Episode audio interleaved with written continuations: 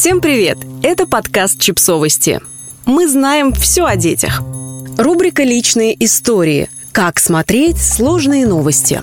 Автор текста Аглая Датышидзе, психотерапевт и автор программы о жизни в семье «Солнечная сторона», дала очень нужные сейчас всем советы, как смотреть новости и не сойти с ума, ведь сбежать от окружающей действительности не получится. Новости смотреть нужно. Желательно из разных источников. Но важно в этих новостях не утонуть. Информация может вызвать сильный страх или даже ужас, гнев, растерянность или отвращение. В начале дня сделайте все важные дела, которые требуют спокойствия и концентрации внимания. А только потом уже смотрите новости.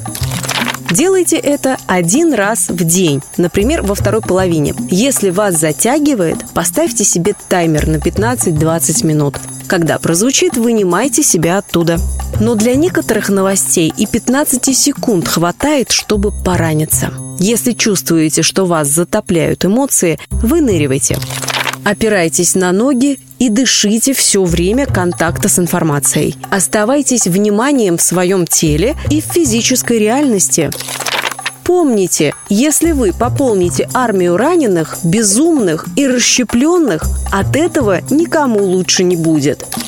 После просмотра, прочтения новостей четко запланируйте время для проживания эмоций. Танцы, крики, плач, прогулка, разговоры с близкими – я серьезно. Прямо вот целый час запланируйте.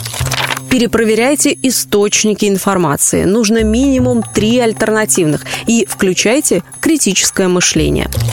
Перед тем, как кому-то что-то новостное отправить, спросите у него разрешение или хотя бы предупредите. Делитесь новостями с теми, кто способен это выдержать и кто поддержит.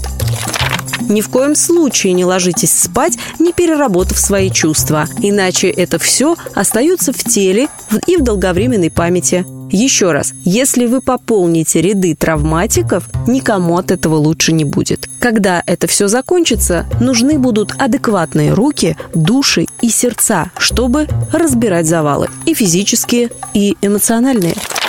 Если вы привыкли что-нибудь все время смотреть или слушать, найдите нейтральный источник, например, успокаивающую аудиокнигу или сериал. Берегите себя. Очень важно сохранить физическое и психическое здоровье. Подписывайтесь на подкаст, ставьте лайки и оставляйте комментарии. Ссылки на источники в описании к подкасту. До встречи!